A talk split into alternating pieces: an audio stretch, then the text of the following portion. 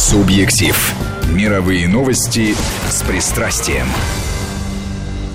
В студии журналист-международник Петр Федоров, историк Олег Сапожников и Александр Андреев. Здравствуйте. Здравствуйте. Значит, тема у нас была объявлена. Это гимназическое образование в России. Что полезного из него можно почерпнуть сейчас? Я Олегу крайне благодарен за идею этой передачи, потому что так или иначе образование сейчас продолжают обсуждать. Иногда это происходит очень эмоционально, когда говорят о том, что из школьной программы изымаются Толстой и Достоевский насколько я понимаю, не полностью Толстой и Достоевский, а какие-то произведения Толстого и Достоевского. Ну, и, знаете, никогда не могу забыть фразу кого-то из академиков о том, что в космос мы полетели на гимназическом образовании. Мудрая фраза, и она справедливая, потому что те, кто разрабатывали космические проекты, они еще шли на гимназическом, потом университетском. Ну, возможно, кто-то и заканчивал реальное училище. Сегодня мы поговорим о гимназическом образовании. Как всякий счастливый человек, Олег и Александр, у меня я имел двух бабушек. Одна бабушка, Антонина Константиновна, закончила церковно-приходскую школу и курсы ликбеза в 20-х годах, что не помешало ей до конца своей трудовой биографии проработать младшим научным сотрудником в должности младшего научного сотрудника в Институте коневодства. Тут недалеко он располагался, на ипподроме. Ну, а по функциям она была, в общем, старший научный сотрудник, она не могла им стать официально из-за того, что не хватало образования. Другая бабушка, Серафима Сергеевна, закончила гимназию. И, выйдя замуж, уже всю остальную жизнь пробыла домохозяйкой. Бабушки я любил, сравнивать я их не хочу, обе, обе они дороги моему сердцу. Но, конечно, э, то, что э, Антонина Константиновна взяла самообразованием, чтением, она, конечно, читала много, как все люди того времени, я чувствовал, что, конечно, у гимназического образования есть свои определенные преимущества, потому что, да, э, два языка у бабушки был Антонин Константинович церковно-славянский, у э, Серафима Сергеевны был и церковно-славянский, и древнегреческий, а кроме этого еще французский и немецкий, не считая русского. Латынь. Латынь, само собой. Да. И э, базис этот был заложен, и я вот уже сейчас, вспоминая и перебирая то, что э, из литературы видно, из воспоминаний Паустовского, из, из Белой гвардии Булгакова, я понимаю, что такое была гимназия, классическое образование. У людей, которые закончили гимназию, у них совсем другое ощущение истории античного мира, они не плавают в э, политических деятелях, это для них открытая нормальная книга, э, а не закрытая.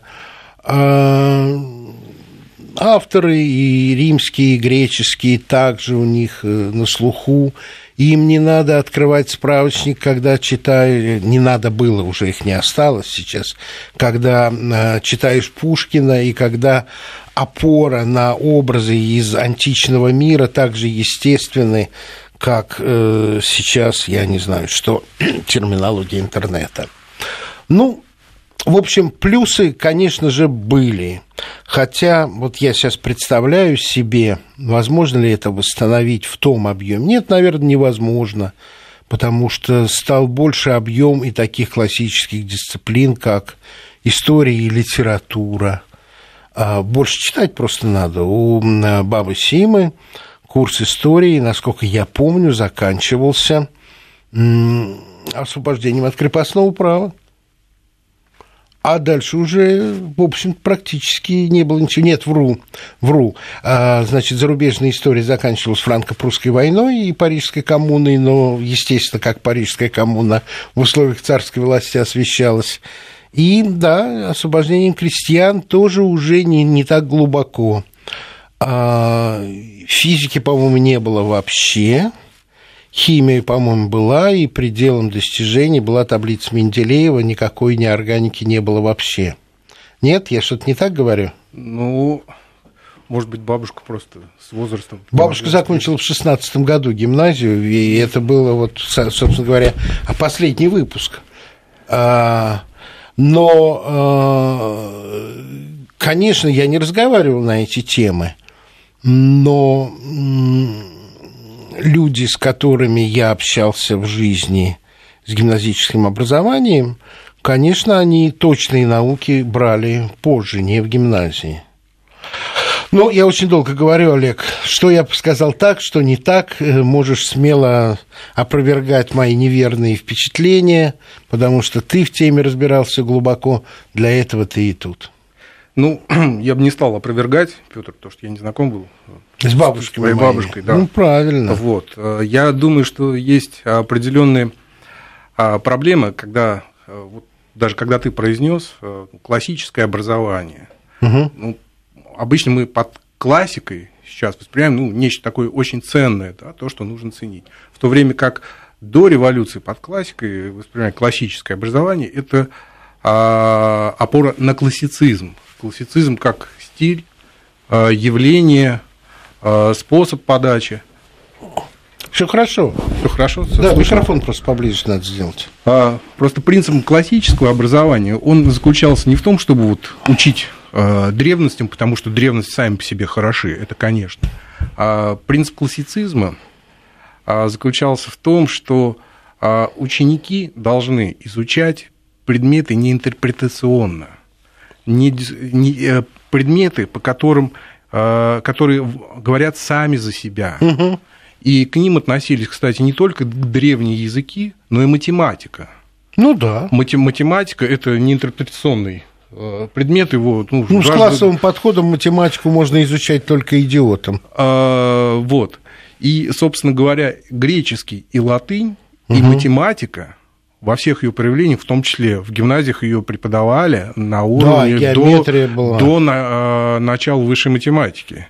Да-да-да. А, Это есть, верно. А, включая вот эти вот дифференциалы, дифференциалы там, и так далее. И, и кстати, если почитать вот дискуссии, вот, которые сейчас происходят по преподаванию там, той же математики, многие считают, что гимназический учебник Киселева это высшее, что было сделано. Геометрия.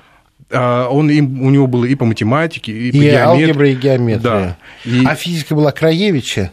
А, Или я что-то Физика было несколько, в том числе и Краевича. Я просто удивлен, когда ты говоришь по поводу там, физику не изучала, а химию бабушка изучала. Проблема в том, что в гимназии, в программе, а, вот как такового предмета физика или химии не было. Было а, вот, была, вот почему я спутал. Была естествознание. Естествознание, которое включало в себя вот все а, предметы, включая и биологию.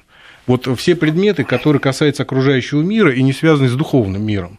То есть это, это и зоология, и ботаника, и химия, и физика, и так далее. Относительно того, что было оно плохим или хорошим, ну, здесь вопросы сложные, но если посмотреть программу... Я не говорю плохим, я говорю только об одном, что объем знаний в точных науках, в естествознании увеличился многократно, и с моей точки зрения сейчас необходим э, э, увеличивающийся объем знания не позволяет вернуться в полной мере к той классической системе образования в гимназии. Просто не хватит реально Ну, а с времени. другой стороны, если доходили в э, математике до дифференциальных уравнений, то вряд ли в физике и в чем то другом э, доходили до меньшего. И этого и Александр, сейчас более этих, чем достаточно. Этих открытий, вы абсолютно правы. А я все-таки оспариваю, потому что этих открытий еще не было сделано. Абсолютно. И здесь не и было ядерной прав... физики. Не было, не было рентгеновские лучи, это вот только-только вот открыли. Совершенно верно.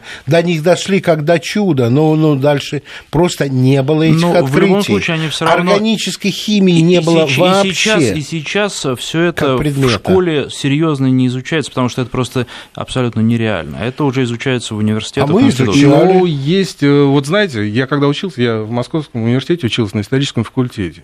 И у меня был очень хороший преподаватель на первом курсе, которому я очень благодарен, покойный Петр Павлович Епифанович, член корреспондент Академии наук. Который тратил время не только вот на семинарах, но и общался с нами вот неформально, к нему можно подойти, посоветоваться.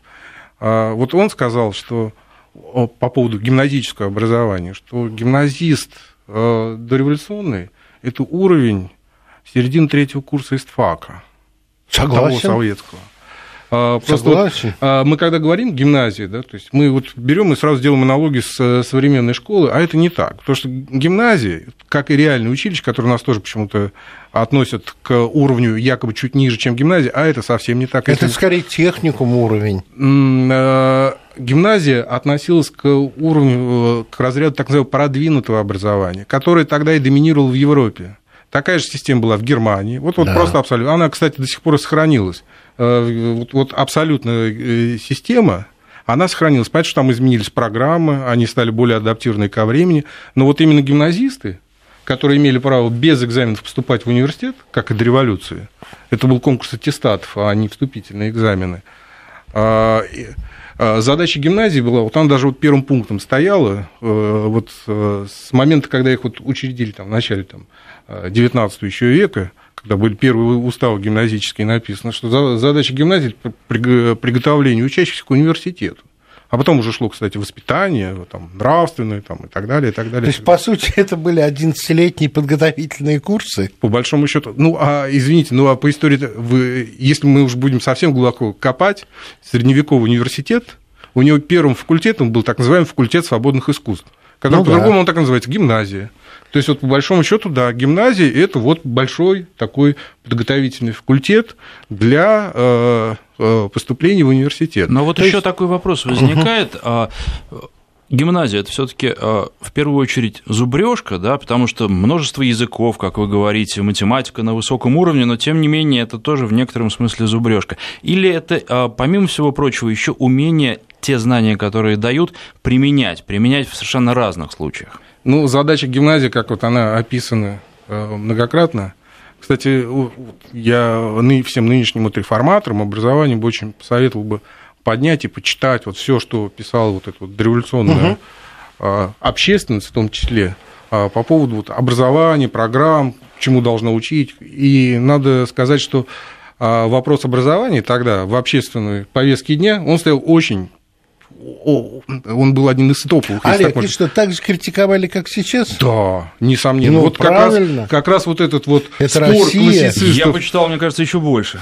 Э, ну, отчасти да, потому что это стояло на высоком уровне. И если мы там читаем там, Добролюбов, Чернышевский, целые статьи по поводу этого, там, статьи Каткова, там, с другой стороны, это, это ну, как сказать, а, э, принимались каждый раз разные уставы. Угу. То есть они, э, время шло вперед, возникали новые требования, изменялась социальная среда, там, требования к науке, появлялись новые предметы, и а, принимались уставы. Вот когда вот мы говорим о царской вот, гимназии, да. да, то есть тоже нужно понимать, да, была там по уставу 1772 года, это толстовский вот, э, э, министр Толстой, министр народного просвещения, вот как раз вот этот классицизм, он еще раз, это не без интерпретации, это греческий, это латыни, это новые языки, как минимум там один, это математика. И вот все вот эти предметы, развивая, и основы естествознания, развиваясь, они а, доходили вот с первого фактически до второго. Потому что вот естествознание там на каком-то курсе классе. классе. Да, Биология, математика, физика да, там, и так далее. Там, анатомия, а, да. Это не совсем э, зубрежка, но это было очень тяжелое обучение. Вот это вот э, тяжело в учении, это очень-очень вот относится именно вот к гимназии. Если мы почитаем, вот уроки у нас 45 минут, да, у них там урок час 15 раз, да, у нас учебный год с 1 сентября до фактически середины мая, у да. них до конца июня. Ничего себе. У них до конца июня. А, а, мы как учили языки, да, ну, то есть вот переводы, да, там нам задали, мы там, там текст какой-то переводим там, там с английского или там с французского да, на, да, на русский, да. а там обратные переводы. Понятно, вам да, язык. Вам дается вот русский те, вот эти вот. Но это вот свойство системы образования или это все-таки а, принадлежность времени, ведь тогда и рабочий день не 8 часов был. Ну, здесь я не думаю, что гимназисты э, так сильно были привязаны к работе. Вы знаете, вот совсем недавно был опубликован в Фейсбуке дневник алматинской э, гимназистки. Да, я, кстати, видел. И я посмотрел, сколько там было праздников.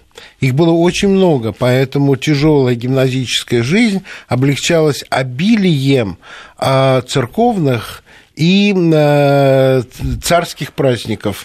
Это, это вот я вам гарантирую. Ну, Посмотрите, я, кстати, я если бы, я бы здесь увидите. обратил внимание вот на какой момент.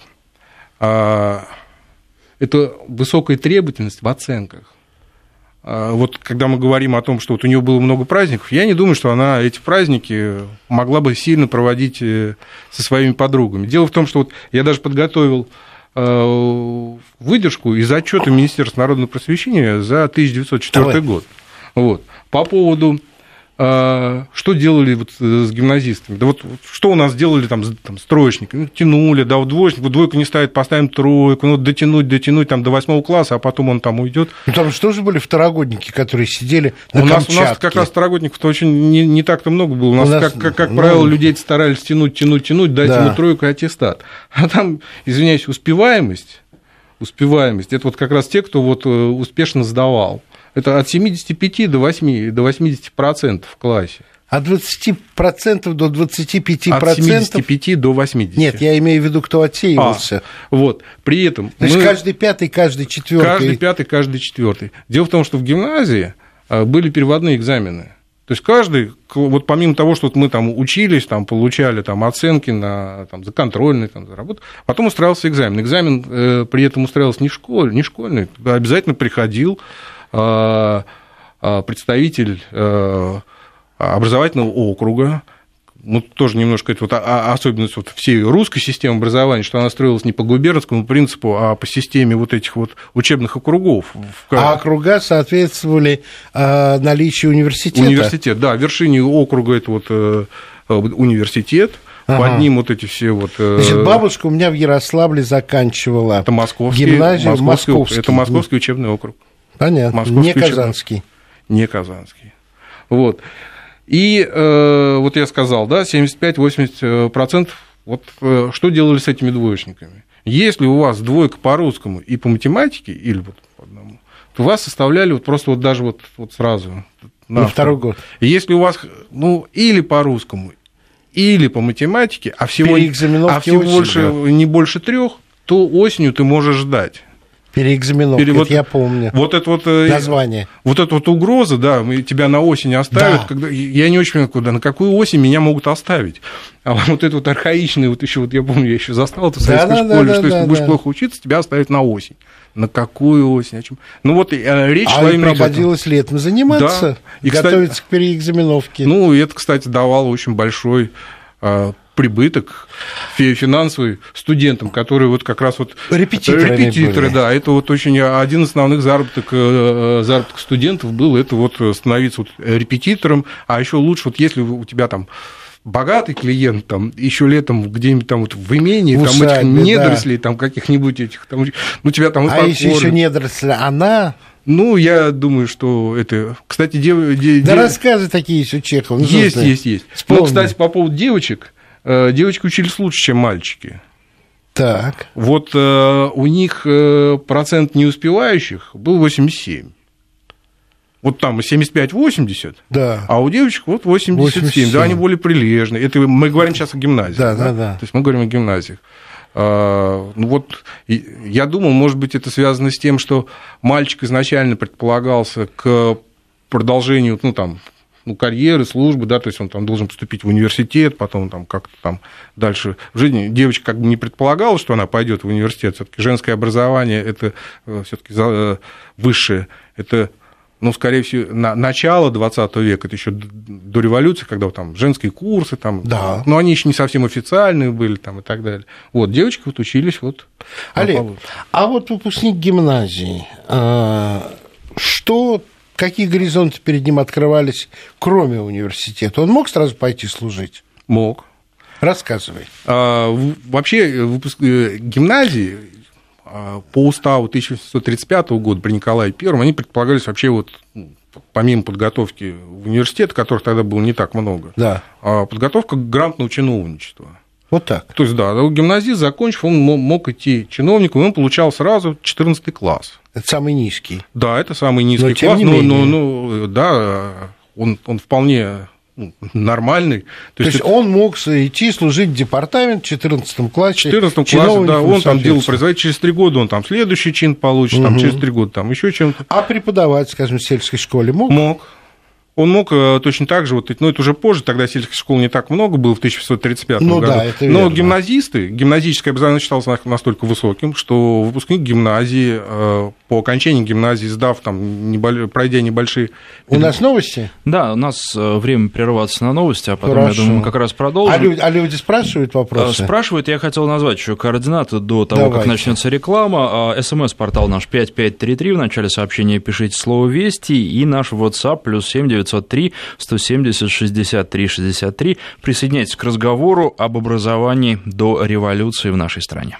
17.34 в Москве. Журналист-международник Петр Федоров, историк Олег Сапожников и Александр Андреев. И вопрос слушателей приходит к нам на смс-портал 5533. В начале сообщения пишите слово «Вести» и в наш WhatsApp плюс 7 903 170 63 63. И трудно даже решить, с какого вопроса начать. Но давайте вот этот. Не забывайте психологию, логику, риторику и хороший тон. Это а, написали нам из Северной Осетии о предметах, которые изучались в то время. Да, потому что мы забыли, но, с другой стороны, тоже надо понимать, что предметы периодически менялись, они же пересматривались там, в зависимости от устава Ну да. к уставу. Да. А, Был общий курс так называемой э, философской пропедевтики, то есть это Красиво. а, основы философии где рассматривались вот, э, основные философские э, понятия там, и так далее. Что касается там логики и риторики, они вообще рассматривались порой в разряде словесности, поскольку под словесностью подразумевали не только умение Письменное, но и писать, устное. э, но и устное. Язык – это средство коммуникации. Поэтому учили, вот, как правильно спорить, какие вот аргументы являются допустимыми, какие недопустимыми, как нельзя вот э, унижать собеседника. Вот, э, ну, вот туда все это вот а, и относилось. При этом педагоги того времени очень боялись, чтобы у гимназистов выработалась вот эта тема всезнайства. У нас очень многие Мгм. так получилось, да, что вот э, и вот это вот всезнайство, с которым человек готов судить обо всем, там, от футбола, образования, Да. ну, там, то есть, вот, вот, вот. Поэтому даже вот э, в аттестатах, которых, кстати, получал не все выпускники, а всего лишь 90%, потому что на выпускных экзаменах 10% вот вырезали, они получали, ну, срезали. Свидетельства какие-то. Свидетельство об окончании Прослушал гимназии, курс. прослушал курс, да. А аттестат, вот этот аттестат зрелости, так называемый, Мгм. вот его не выдавали. То есть вот через год, пожалуйста, приходи. А, ну, немножко там в сторону ушли. Но вот по поводу, а, я бы еще добавил, по, по поводу философии, э, основы э, законоведения. Э, Они получали а, основной курс, основные понятия о законах Российской империи, о, ну, о римском праве, они тоже получали в рамках изучения вот, там, Ну своих да, древностей да. там, и так далее истории. Вот, да. Вот еще спрашивают из Москвы, был ли единый учебник истории?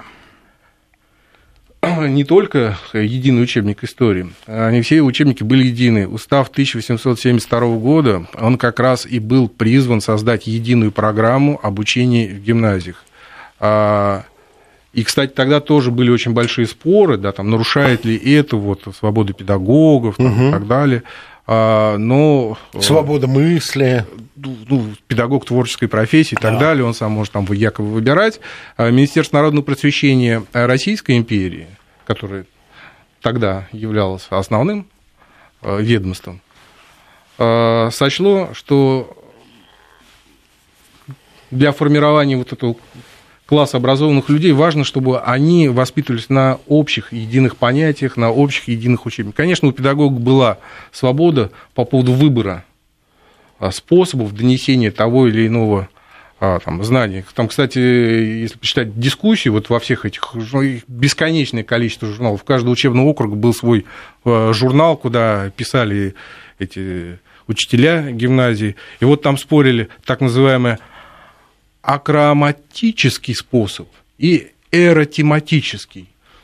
игриво звучит, просто акроматически это лекционный, когда я вам говорю, а вы это запоминаете, а Да. а потом мне пересказываете. А эротематический это когда э, вы мне задаете наводящие вопросы, и потом заставляете меня прийти к какому-то выводу, к э, какому-то понятию. И вот они между собой спорили применимости вот как, э, к какому предмету акроматика, к какому эротематика и так далее. Но, еще раз, учебники были э, едины. Понятно, что они э, не были установлены раз и навсегда. Происходил конкурсы на учебники, их подавали на э, э, рассмотрение Министерства народ- э, народного просвещения. И, кстати, вот мы вспоминали учебник Киселева. Да. Э, Киселев э, свой учебник э, представил вот на этот конкурс, который стал в итоге там, основой гимназического учебника. Вообще молодым человеком был едва за 30. То есть любой мог подать. М. То есть вот в этом плане сказать, что там было все вот так вот, вот строго и так далее, нельзя. Ну и тем не менее, наверное, о, учебники проходили строгую проверку, и ошибок в них не было. Более того, а, особенность, вот, наверное, вот, э, русской образовательной системы в том, что она вся была под университетским контролем. Вот это ужасно интересно, потому что мы начали говорить об округах, а, а как это было, ну, скажем, административно подкреплено? Административно изначально вообще, исторически вообще был, что ректор университета, он глава учебного округа. Вот так. Это было в самом начале, вот, вот там 30-е, 40-е годы 19 века. Ну, система, она звучит И так. ему подчинялись А, и гимназии, Ему подчинялось вот все вплоть до гимназии. Начальник гимназий был начальником над начальными Директор. директор гимназии. Он был начальником над низшими вот этими. То есть О, как интересно. вот, но э, система не очень рабочая, понимаете. Ну, ректор, у него есть свои дела ректорские. Ну, в общем, да. А, Опять-таки мы говорили, что вот эти округа это несколько, ну это больше 10 губерний иногда, он не может вот обеспечить там должный Ну да, контроль. университетов еще не Вот, так поэтому много было. Это, это были созданы вот именно а, инспекции, были, в каждом округе была создана инспекция. Вот, кстати, отец Ленина. Вот, да, расскажи, Вот, вот, что? вот, вот. А он кому подчинялся? Министерству народного Министерство образования? народного- да, был вот вместе... Уже не университету Казанскому. М- министе- Университет осуществлял то, что называется методологический контроль. А вот это был контроль. Этот был контроль. Более того, выпускные экзамены, про которые мы говорили, Да. даже там каждый десятый их не сдавал, они, как правило, вот, формировались э, из... э, Приемной комиссии, э, выражаясь. Это вот э, при... нет, это выпускные. Вот когда вот на аттестат А, зрелости. выпускные комиссии, да. Выпускные, да. Э, Приезжал обязательно депутат из учебного округа. Так. А Если город университетский приглашался кто-то из Ректората, преподавателей да, там, да. и так далее, и экзаменовали они. Вообще основа вот, русской экзаменационной практики заключалась в том, что экзаменуют не те, кто учат. Вот. Я понял. Тут понятно, что в комиссию входят и те, кто преподает. Ну вот, например, известно, допустим, вот там выпускные экзамены, это даже не только гимназия, вот Харьковский технологический институт, э, там руководитель приемной комиссии, э, профессор Петербургского технологического М. института. То есть он экзаменует этот Харьков, харьковских студентов. А у Петербургского, у него, допустим, там московская там какая-то инженерная школа. Скажи, пожалуйста, а технологические институты, они когда возник, возникли? Это реформа ВИТ-то уже? Нет, это гораздо, Гораздо раньше. Гораздо раньше. Потому что я, надо проверить, но я слышал о том, что ВИТ очень много сделал для развития инженерной школы в России. И вроде бы даже на Всемирной выставке в Чикаго 1893 года русская инженерная школа получила золотую медаль. Это надо проверить, это у меня, в общем, из мемуарной литературы, не из исторической, но э, эта Всемирная выставка знаменита раз уж нас международные события в программе «Субъектив», хотя сегодня у нас чисто отечественные исторические, образовательные моменты рассматриваются, но именно на Чикагской выставке 1893 года американцы познакомились и с гамбургерами, и с тем, что потом стало называться хот-дог, то есть сосиски в тесте. И все это было из э, германского павильона. Но это в сторону. А, соотношение и популярность между университетами и технологическими институтами. Ну, университетов до революции было мало, 12. 12. Да, и более того, а, ну, известные даже вот резолюции Николая II, когда предлагали там открыть вот, там, новый университет там, и так далее, он говорил, что там есть резолюция, стою на точке зрения о необходимости развития специального образования, угу. вот этого инженерного. Рост университетов происходил медленно, не потому, что вот там кто-то хотел что-то сдерживать. А промышленности мы вот обсуждали вот, вот, в прошлую нашу с вами беседу. Да. Вот этот рост, вот промышленность, как раз необходимость инженерных кадров, там, вот, им, может быть, поменьше надо там, ну, латыни и древнегреческого, вот, а побольше там чего-то там такого практического, и происходит рост вот именно вот этого технологического инженерного образования. Надо за заметить, что не только Министерство народного просвещения создавало вот эти инженерные школы. Угу. ВИТы, э, допустим, да, то есть а, он в рамках, еще будучи министром финансов, начинает, он был большой фанат политехнических институтов. Да. А, он же пришел вообще с железной дороги-то. Нет, политехнический это совсем даже другой. Путей сообщения нет, ну, это было еще, это еще было сначала. Я, я, я про то, что Витте вырос. А, ну Витте, да, то есть он, он как... сам как вот а, да. оттуда, да. И он был, был большой фанат вот именно политехнической инженерной школы, которая находилась там в оппозиции а, общей инженерной школы. Вот, скажем, московская вот МВТУ имени Баумна, так. который там Москва, императорское московское техническое училище, оно готовило вот э, инженеров механиков и инженеров-химиков. Угу. Ну, и то, и другое, кстати, в большей степени как раз для Давайте текстильных... сейчас прервемся. У нас э, время рассказать о погоде коротко, а потом продолжим. И Хорошо. от слушателей тоже есть интересный вопрос. Субъектив. Мировые новости с пристрастием.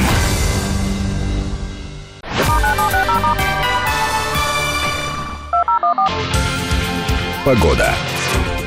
Во Владивостоке завтра днем от 9 до 11 градусов будет облачно с прояснениями, возможно, кратковременные дожди. В Новосибирске плюс 1,3 облачно и небольшой снег. В Мурманске плюс 3,5 переменная облачность, осадков не ожидается.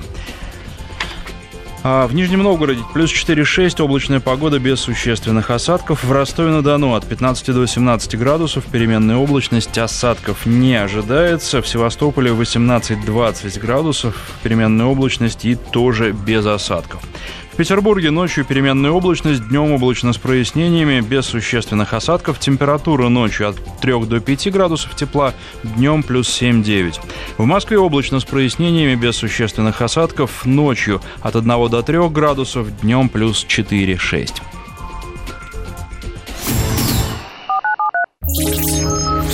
Реклама. Интеллигентные новости московской недвижимости – Досрочно введена в эксплуатацию первая очередь жилого квартала бизнес-класса «Наследие» на Преображенке. Для тех, кто не успел приобрести свою квартиру в первой очереди, уже достраивается вторая. Только в октябре квартира в семейном квартале «Наследие» на Преображенке от 10 миллионов 300 тысяч рублей. Галс Девелопмент 495-725-5555. Проектная декларация на сайте наследие-галс.ру. Телефон рекламной службы в Москве. 495-739-3023.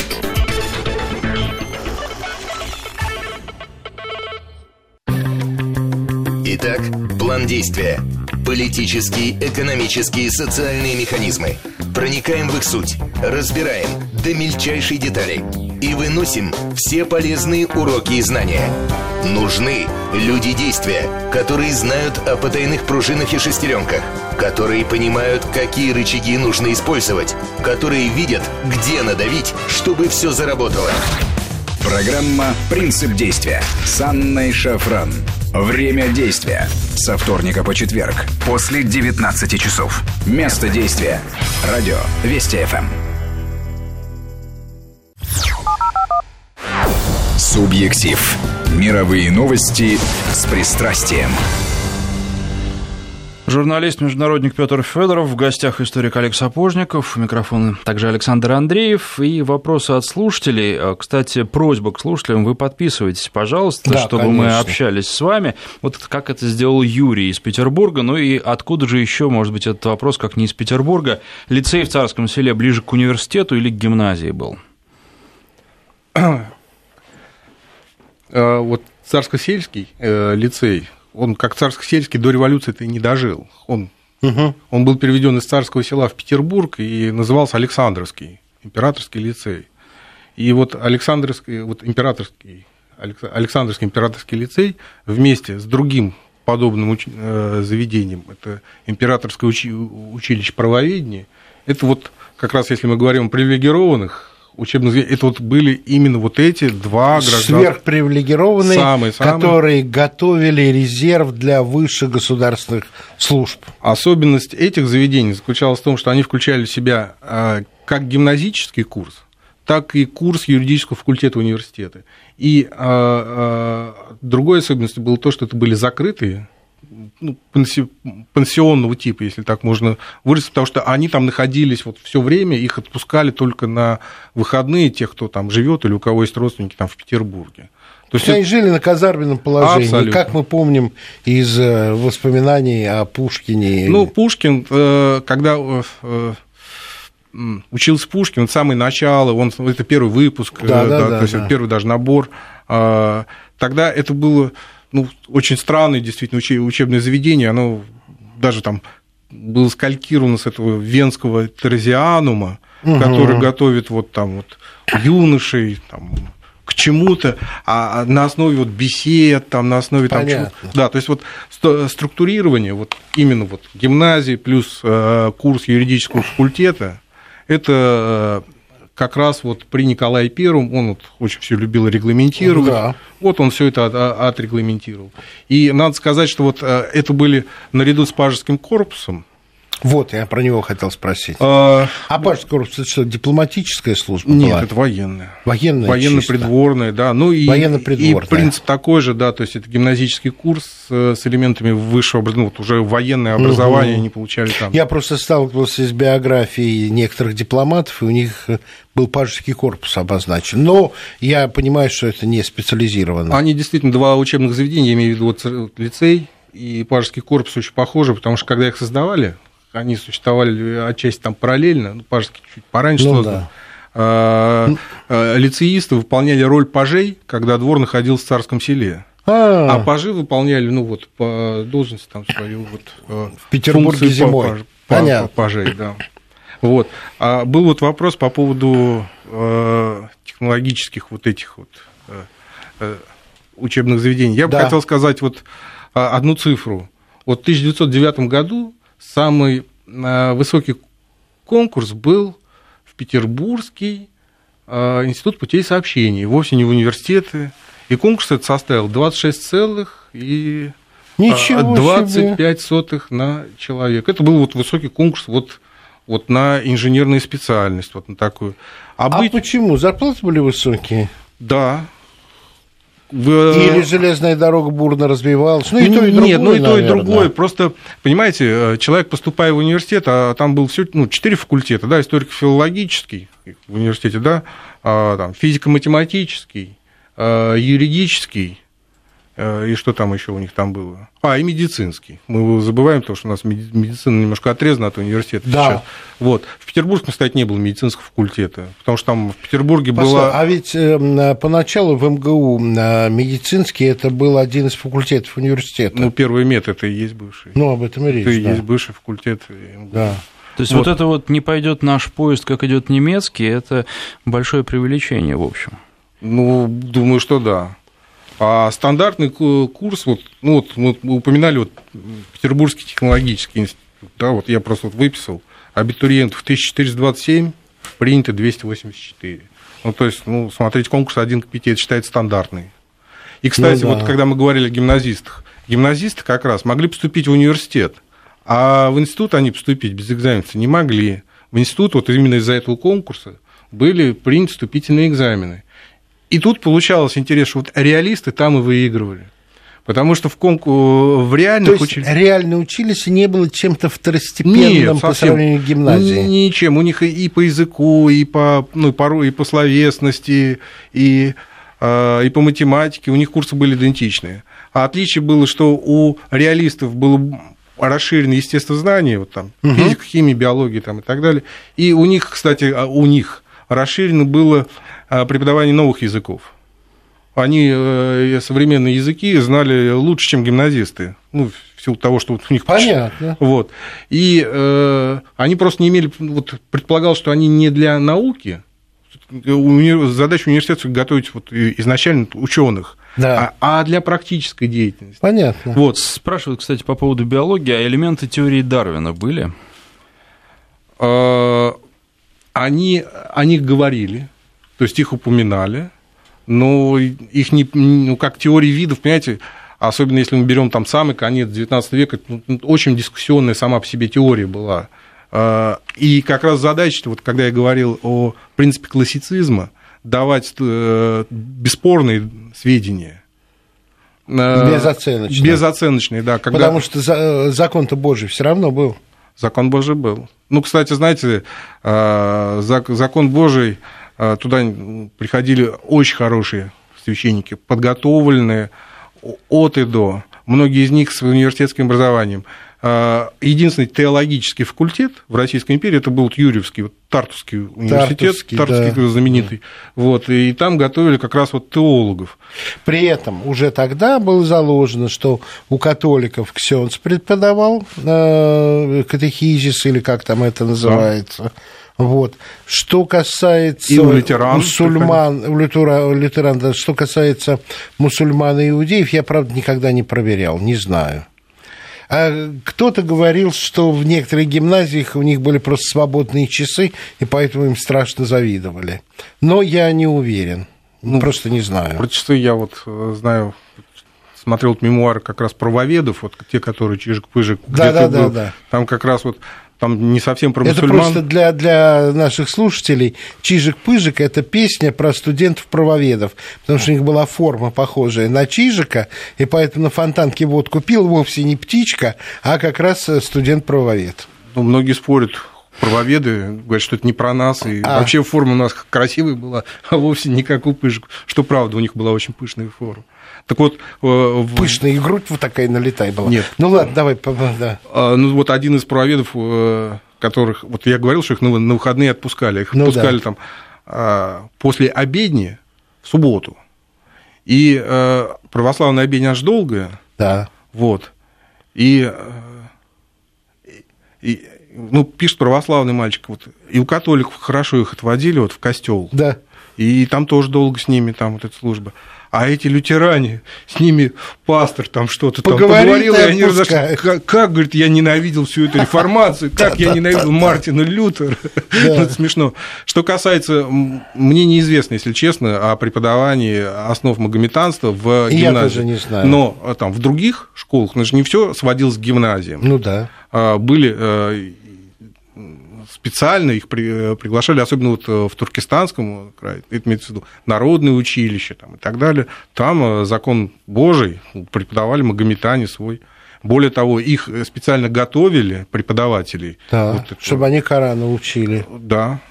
Все-таки у нас немного времени остается. Я хочу не то чтобы закончить. Уже совсем немного, буквально да. вот полминуты. Я хочу сказать о человеке, который учился в гимназии, в пятой Петербургской гимназии, а потом э, в инженерном училище, которое стало Бауманским.